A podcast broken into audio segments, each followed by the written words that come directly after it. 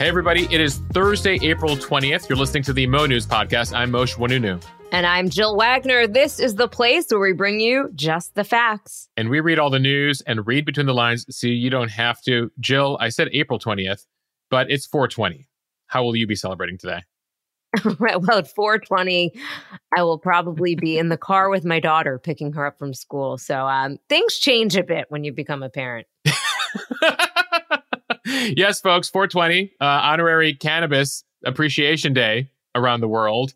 I remember there was a time not so long ago, Jill, where I feel like I had friends in high school or college that would celebrate this day very differently, but now we're responsible adults. In Ann Arbor, Michigan, 420 is hash bash, which is about what you would expect that it is. Okay, with that, let's get to some headlines here. The Supreme Court was set to rule on medical abortions, but says it needs more time. The judge's new deadline to make a decision and what it means for abortion drugs in the meantime. Even more young people, the victims of gun violence for accidentally going to the wrong place. We'll tell you about the shooting of two cheerleaders in Texas. Deal or no deal when it comes to budget cuts? No deal, says Joe Biden after House Republicans laid out a plan to cut more than $100 billion from the budget. Speaking of the budget, the U.S. is sending about $325 million in additional military aid to Ukraine, the 36th package of Pentagon weapons since the war began. Why the Earth could be in for the warmest year on record. If you're a Facebook user, you could be eligible for some settlement money stemming from a data breach. We'll tell you everything you need to know. And the 109 year old New Jersey man who still drives himself and does his own laundry doles out some advice to live as long as he has. It's interesting advice, Jill. People should stay tuned for that. Plus, Mosheh has on this day in history. Your clue today if you build it, they will come. All right, to our top story the future of medical abortion in America still in the hands of the Supreme Court, which just bought itself a little bit more time to make a decision. Literally two more days. In the meantime, the court temporarily extended access to that abortion drug, mifepristone, with Justice Alito setting a new deadline for their ultimate decision to 11:59 p.m. on Friday. Again, until then, Alito allowing the abortion pill to stay on the market with no new restrictions. If anybody is listening right now and thinking, okay, didn't the court already rule on abortion, overturning Roe v. Wade last summer? Yes. And at the time, the court signaled that they were done with the issue. Brett Kavanaugh even went as far as saying that it was time to return the issue of abortion to the people and their elected representatives in the democratic process. But less than a year later, they've got this abortion pill case before them.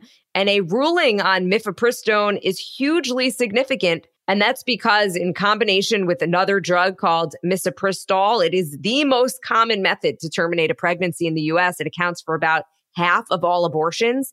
And a Supreme Court ruling overturning FDA approval for the drugs, that would impact all 50 states, even states where abortion rights are still protected. Yes, and of, of course, that decision's still up in the air here, uh, the direction they go. And we can talk about the implications of all that a little later in this conversation. So the clock is ticking right now. We're going to be watching today uh, and tomorrow for their ultimate decision unless they punt the ball again. So this all started with a group called the Alliance Defending Freedom. It's an anti-abortion rights group.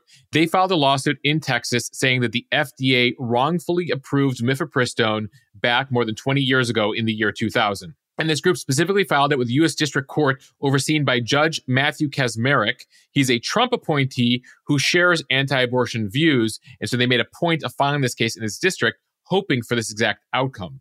So, in an unprecedented ruling last month, Kacsmaryk basically overruled the FDA here, saying they wrongfully decided on the approval of the drug, wanted to freeze its use, and that has led to now uh, appeal upon appeal. So, above a U.S. District Court in the federal system, you then have a U.S. Appellate Court.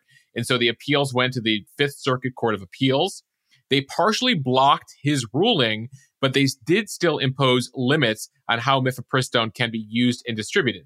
That is what has now brought us to the Supreme Court, the Biden administration filing an emergency appeal here. And so the Supreme Court is going to figure out how they want to approach this. Will they deal with these lower court rulings? Will they want to hear a full case on it? There are huge implications here for this decision because this is the court system basically saying we can overrule the medical expertise uh, and approval of the FDA. We don't know why the Supreme Court punted on this again and gave themselves another 48 hours. Is there some sort of internal dispute? It's really unclear here. It was just a one page memo, no explanation from Alito, just saying, hey, drug's still available. We will come back to you on Friday night on all of this. And what's notable here, Jill, and one of the reasons that the court is also hearing this, is there are uh, conflicting rulings here. We told you about the Texas judge who overruled uh, the FDA effectively. There was also another federal judge last month up in Washington state who actually ruled in favor of the drug. And so one of the roles the Supreme Court plays in our system is to deal with uh, lower court rulings when they conflict with each other. And that's what they face here. Mosh, we launched the Mo News voicemail this week, 1 800 711 Mosh. And we're already getting some really good questions and comments, including one about this topic of abortion. All right, so let's play our first question. Hi, Jill and Mo. My name is Sarah from Phoenix, Arizona. And I have a question regarding the, you know, that one abortion pill that may not be legal anymore. I was watching my local news and they said something about how doctors, even if the court rules it not legal, can still issue it off label. And I don't know what off label means, so I was hoping that you guys could explain that. Thanks so much. So, this is about off label use of mifepristone. Yeah, this is a topic uh, that is coming up frequently and will be in even more focus should the courts overrule the FDA here. So, Sarah, first of all, appreciate your question. It's an important question. And I will start this by saying this is all speculative at this point because we are awaiting a court ruling.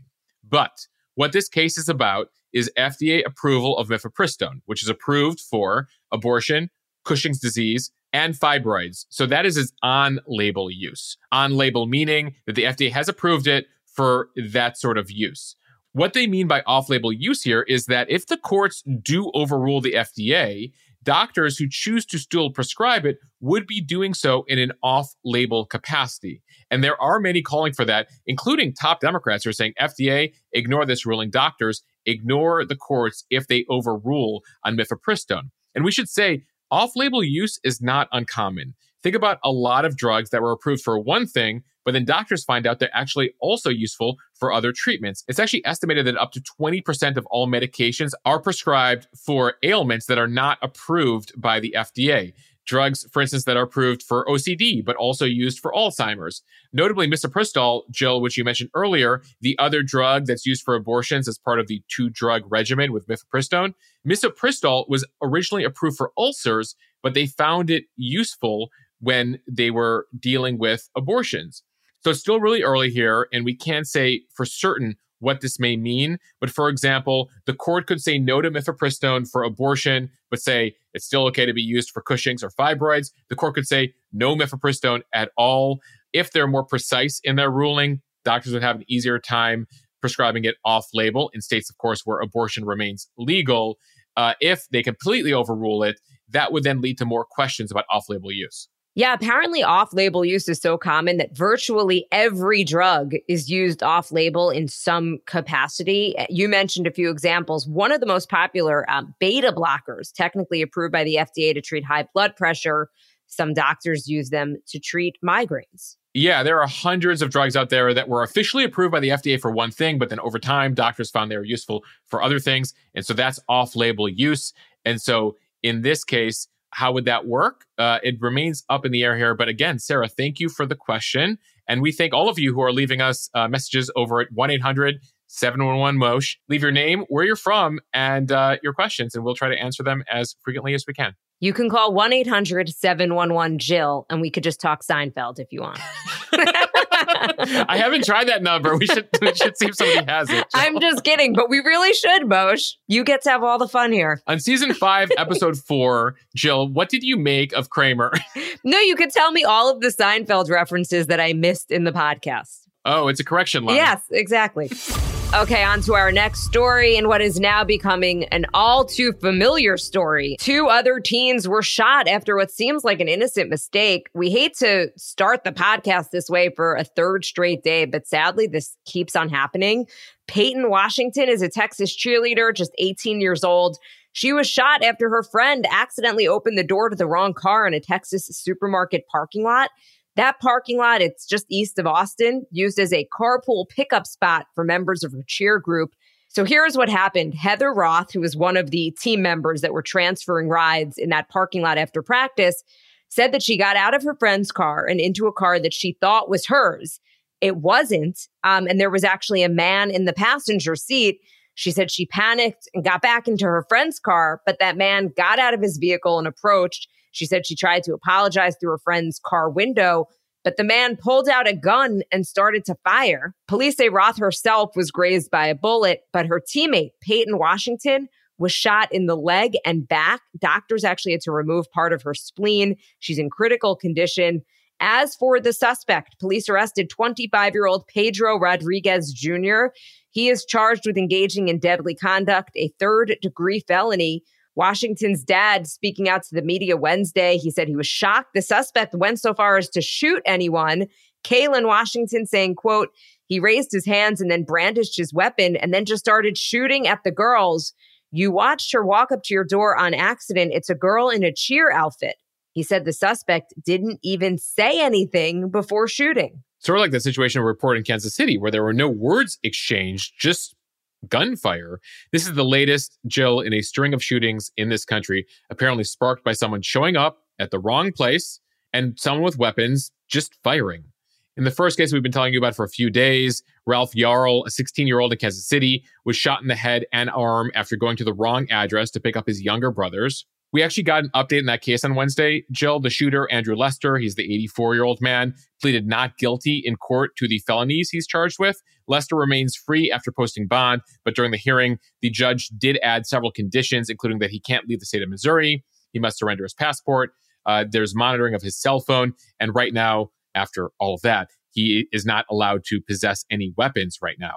So that was the second case there. And then there's the other tragedy in upstate New York where a young woman, Kaylin Gillis, was traveling with another car. They were looking for a friend's house. They went up the wrong driveway, were turning around, but the man who lived there just decided to go out on his porch, open fire, killing Gillis. And to just give you a sense of how normal this is, as the police were responding to the 911 call uh, about Gillis being shot, they actually went to the wrong address first. That's how dark and confusing things are in that part of upstate New York. Jill, unfortunately, as we prep this podcast, I found another case, which I'm reading in on in Gastonia, North Carolina, in the past 24 hours, where kids were playing outside. Their ball rolled into a neighboring yard. A 24 year old suspect came out firing. A bullet grazes the six year old, the mother who's outside, and then hits the father who's been hospitalized. Again, this is a, a fourth case here in North Carolina. These shootings have, have captured the national spotlight and sparked yet another conversation about gun violence.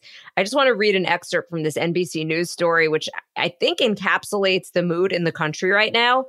In an era of frequent mass shootings, Americans know all too well that tragedy lurks nearly everywhere schools, churches, offices, grocery stores, movie theaters. But these incidents in the span of just six days have deepened a gnawing sense that no place is truly safe not even the front porch of an ordinary house on an ordinary street in suburban Kansas City.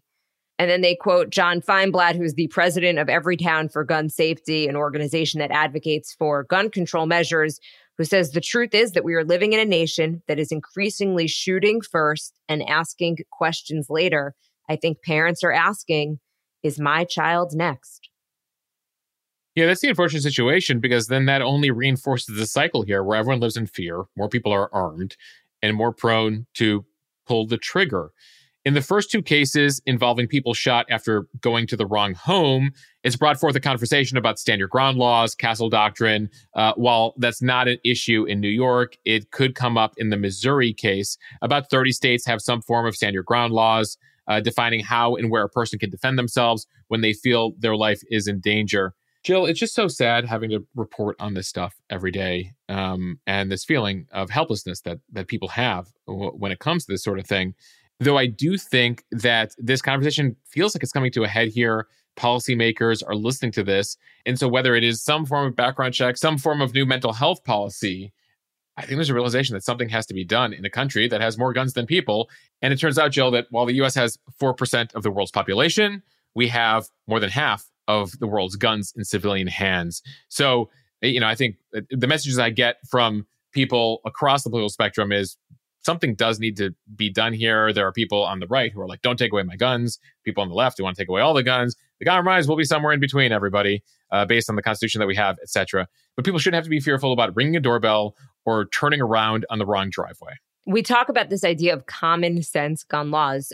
I think that it was on um, the Mo News Instagram. I saw a comment in regards to the 85 year old, the one that shot Ralph Yarl pointing out that if you have a driver's license, for example, you need to get it renewed. You might need to go and take an eye yep. test. You might need to go and take another driver's test and make sure that it's still safe for you to be behind the wheel. Does something like that exist for gun laws? If you're a gun owner, should you be required to get an updated test to make sure that you're not suffering from any new mental illness that you didn't have when you first bought that gun? Those types of things seem to make sense. Right. I mean, in, in his case, he could have gotten the permit 30, 40 years ago. He's now in his mid 80s. He might be suffering from some issues.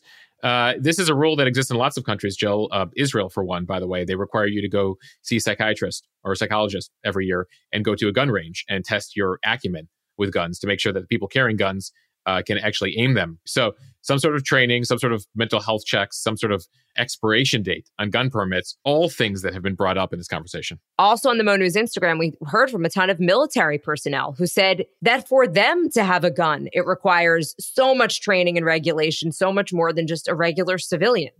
All right, now let's take a quick break to thank our sponsor, Athletic Greens. I have been drinking their AG1 supplement in the mornings now for the past few weeks. The Athletic Greens AG1 powder, just one scoop with a glass of water in the morning. It is easy, quick, and lets you get on with your day knowing that you have gotten over 75 important ingredients, including tons of vitamins and minerals. It also has pre and probiotics to support digestion and gut health. With your first purchase of AG1, Athletic Greens is giving Mo News listeners a free one year supply of their vitamin D and five free travel packs of AG1. Just visit athleticgreens.com slash Mo News to take advantage of this offer. You can get a discounted monthly subscription or try it one time for just a month.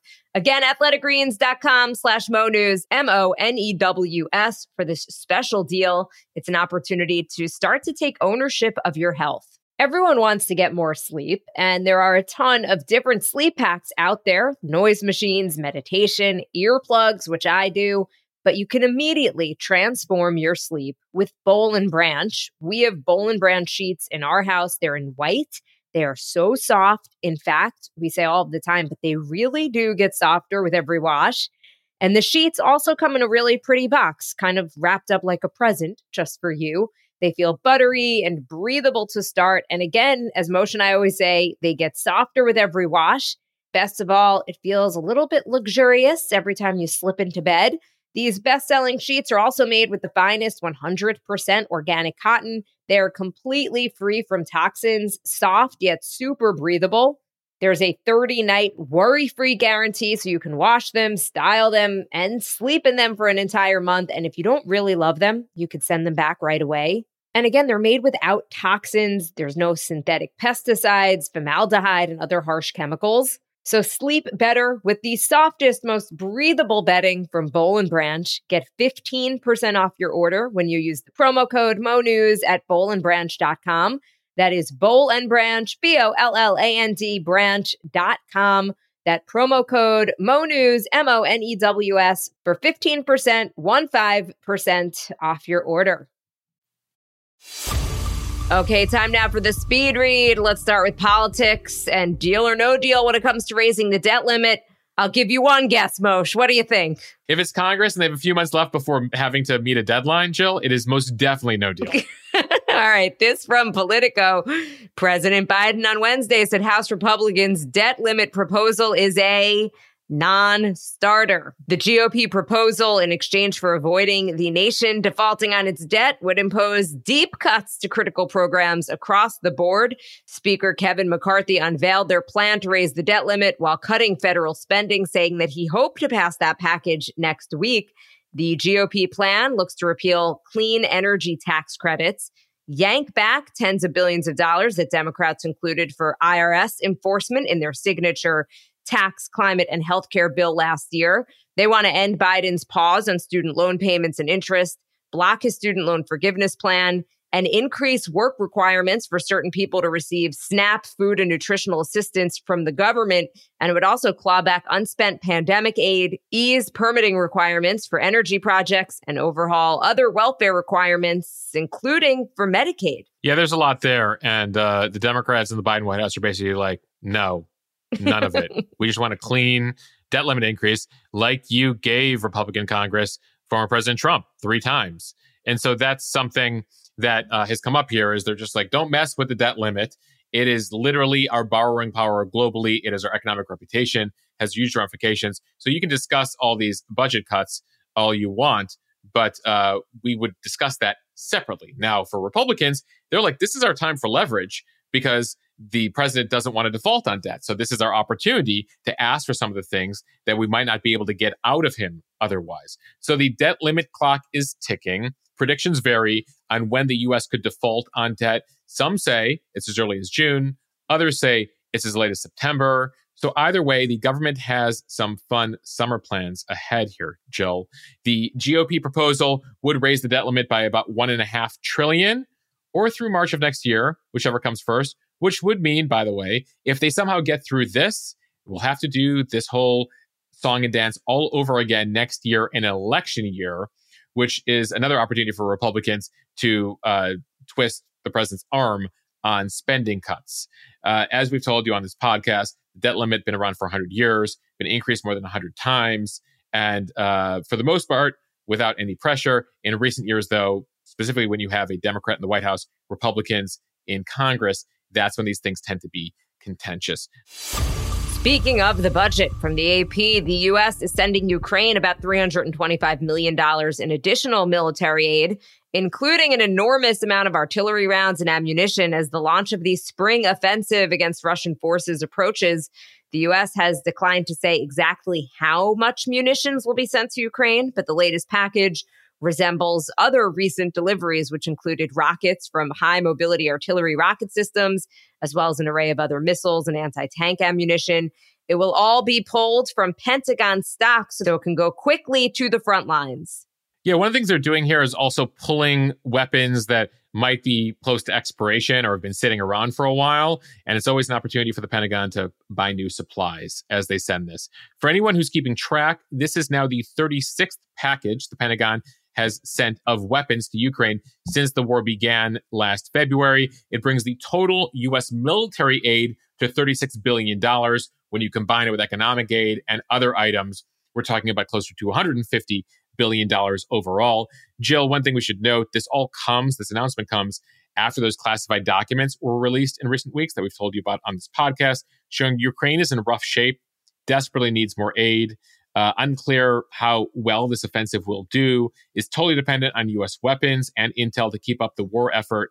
And that comes despite getting much more optimistic comments publicly from the Pentagon. So I think that's important to keep in mind is, uh, you know, the old adage in Washington, don't, don't look at what they say, look at what they do. And clearly here, the U.S. is determined that uh, many more weapons are needed for Ukraine to keep it up and ensure that Putin can't take more of their country. From Axios, a double whammy of natural climate cycles and human caused climate change will likely make this next year Earth's warmest on record. Forecasters now expect that a moderate El Nino, the climate pattern characterized by warmer than usual sea surface temperatures, will develop this summer, bringing sweeping shifts to weather patterns worldwide. El Nino teams up with human caused climate change and pushes global average surface temperatures higher. Even a relatively weak event could lead to new records for the warmest year in 2023 and 2024. Yeah, we've been lucky. The last three years, we've been experiencing La Nina, uh, which features cooler than usual sea surface temperatures in the Pacific. That has now given way to the transition to El Nino. This is something that constantly happens. But what's factoring in here is that it does come now in an era of climate change. And so we should note the last global heat record occurred back in 2016, which was an El Nino year. The past eight years were the warmest period on record. And in just the last few weeks, ocean temperatures have reached new levels. And that's where they determine La Nina versus El Nino. These are basically ocean systems happening out in the Pacific that have a global impact. Some areas uh, see more rain, some areas see drought, some areas see record lows, some areas see record highs.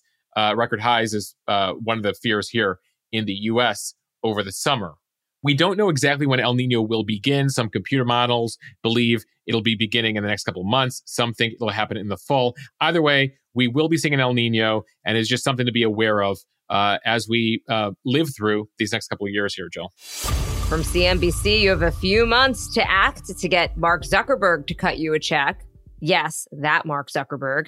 Anyone who has used Facebook in the last 15 years has until August to claim their share of a $725 million class action settlement. That lawsuit alleged privacy violations by the social media company. The lawsuit was prompted in 2018 after Facebook disclosed that the information of 87 million users was improperly shared with Cambridge Analytica. Remember that. So people who had an active US Facebook account between May of 2007 and December of 2022 have until August 5th to enter a claim. Individual settlement payments haven't been established yet because the payout will depend on how many users submit claims and how long each user maintained a Facebook account. Facebook users can make a claim by visiting Facebook user. Again, that is Facebook user and entering their name, address, email address, and confirming that they lived in the US and were active on Facebook between those dates. In case you're driving and you didn't have a pen to jot that down, we will put the link in our show notes. Yes, and it even applies if you deleted your Facebook account sometime uh, during that 15 year era between 07 and 2022. Notably, Jill, a few people messaged me being like, Did you have to share the link on Instagram for everybody? Can you stop telling people about this? Because I would like as big a check as possible and as Jill mentioned, we don't know the payment size yet. It'll depend on how long you are on Facebook. It'll also depend on how many people apply for a uh, settlement check. So it could pay for a coffee. It could pay for several coffees. We're about to find out. And so, just to refresh folks, the Cambridge Analytica scandal was all related to Facebook sharing private information with this third party company. Cambridge Analytica was a political consulting firm that was being used for, by presidential campaigns, including Donald Trump's. And so, uh, effectively, Facebook settled here. It's one of those settlements like the Fox one we told you about yesterday, where Facebook admitted doing no harm, but wrote a check for more than $700 million. And finally, let's end with some advice from a 109 year old. This story from NBC News. At 109, Vincent Dransfield still zips around town in his car every day, buying lunch, running errands, and shopping for groceries. He lives independently in his own house in Little Falls, New Jersey, where he's resided for nearly 80 years since 1945. He requires no help navigating between the home's main floor, his bedroom upstairs, and the basement where he does his laundry. This is all according to his family. He says he's never had major diseases like cancer or heart disease. Dransfield's just always been healthy. He has one child, three grandchildren, and seven great grandchildren. His wife of 54 years died in 1992. So, Mosheh, what does he say that his secret is? Joe, believe it or not, he says it's Ovaltine, that milk flavoring nutritional supplement. He drinks it every day for breakfast, and he says it must be the Ovaltine. That's why I'm 109 years old. He's been so outspoken about it that apparently when he turned 100 nine years ago, he made everyone drink Ovaltine at his birthday party. He also, Jill, by the way, says he likes Italian food, hamburgers, uh, milk chocolate, other sweets. He drinks coffee every day, occasionally drinks a beer. He does say that he does eat salad as well. He worked for 60 years as an auto parts manager before retiring in his late 70s. He says he still wanted to work, but his wife at the time said it was time for him to quit. And Jill, that is more than 30 years ago at this point. He's been in retirement for 30 years now at 109. Uh, one thing he also tells NBC is that he considers himself an optimist. I feel like this is an important part. He has a great sense of humor, likes knowing everyone's name in town, and looks at just the upside of things. One interesting thing we should mention, by the way, one of the reasons this is so rare is he's also a man at 109 when you look at the numbers of people living over 100, while those numbers have increased over the years, 85% of them are women. 15% are men. Uh, typically, women live much longer than men. It's funny. My grandma used to say that it was her nightly gin and tonic that kept her so healthy because she said it killed the bacteria. I'm going to be frank here. I think the man just has really good genes. No heart disease or cancer at 109. Uh, he drinks Ovaltine, eats Italian food and hamburgers, and drinks a beer. He also said, by the way, he started smoking at age 50 because someone handed him a cigarette, and he quit at age 70 because he just wasn't into it anymore. So really he's breaking a lot of rules here. But congratulations, Vincent. At 109 years old, you have won. You have won at life. All right, now time for On This Day in History. We're going to start in 1951, Jill. The first bypass surgery on this day in history, a Romanian surgeon used a section of the stomach to bypass the esophagus. Uh, since then, it has become a very common procedure, uh, organ transplants, organ bypasses, etc. But it was a uh, innovation just over 70 years ago. Also, on this day in 2010, in more recent memory, an explosion occurred on the Deepwater Horizon oil rig out there in the Gulf of Mexico. Some of you might remember this out there off the coast of Louisiana, leading to the largest oil spill in history. All right, a bit of music news here. On this day in 1959, Dolly Parton put out her first single, Puppy Love. That is how long Dolly Parton has been making music. Mosh, and she is still going strong. I feel like she's more relevant than ever right now. Yeah, she's been making music for 64 years. And Dolly, I mean, people just want her to be president. They want her to be everything. I think she helped fund like the Moderna vaccine through one of her foundations. And waited until she was eligible to get it. Remember when the vaccines first came out and everyone was trying to kind of like Yeah. Figure out the system and how they could get ahead? She was like, I'll wait my turn. Right. Even though I paid for this thing. Right. I, I paid for the vaccine, but I will wait my turn. Dolly's an American legend. A bit of uh, gaming history for everyone today. It is the 39th birthday of Duck Hunt, released this week by Nintendo in 1984. Jill, did you ever play? I was not a duck hunt gal. Tetris, Super Mario Brothers, more my speed. Staying with Nintendo history on this day, it was this week, 34 years ago, that Nintendo released the handheld game console, the Game Boy. Jill, I feel like they couldn't get away with calling something a Game Boy. Uh, in no, it would day. be a game person. Definitely. and I will end with the answer to the clue from the beginning of the podcast. If you're not familiar with the quote, if you build it, they will come. It comes to us from the film Field of Dreams, which premiered in theaters 34 years ago this week in 1989. A classic, Mosh. A great movie. I feel like peak Kevin Costner, but he's certainly having a moment now with Yellowstone. All right, Mosh, we want to thank everyone for listening to the Mo News podcast. Follow us and subscribe so you don't miss an episode and review us in the App Store so we can continue to grow. And give us a call over at 1 800 711 MOSH. Uh, to ask your questions, leave your comments, etc. Uh, we played our first one today, and then we will create. Actually, Jill, I will send you the website link to create 1 800 711 Jill. By the way, I tried to create a Mo News one, and they wanted like a lot of money. And the Mosh one was like really cheap. I don't know what that says, but that's why I went with the Mosh one and not the Mo News one. But see what they have for Jill, and then we'll give you guys a bunch of options of phone numbers you can call. For now, again, it's 1 800 711 Mosh. Uh, and don't forget to follow us over on the Insta at Mosheh, at M O S H E H, for the latest and greatest. All right, call me maybe. Bye, everybody. Thanks for listening to the Mo News Podcast.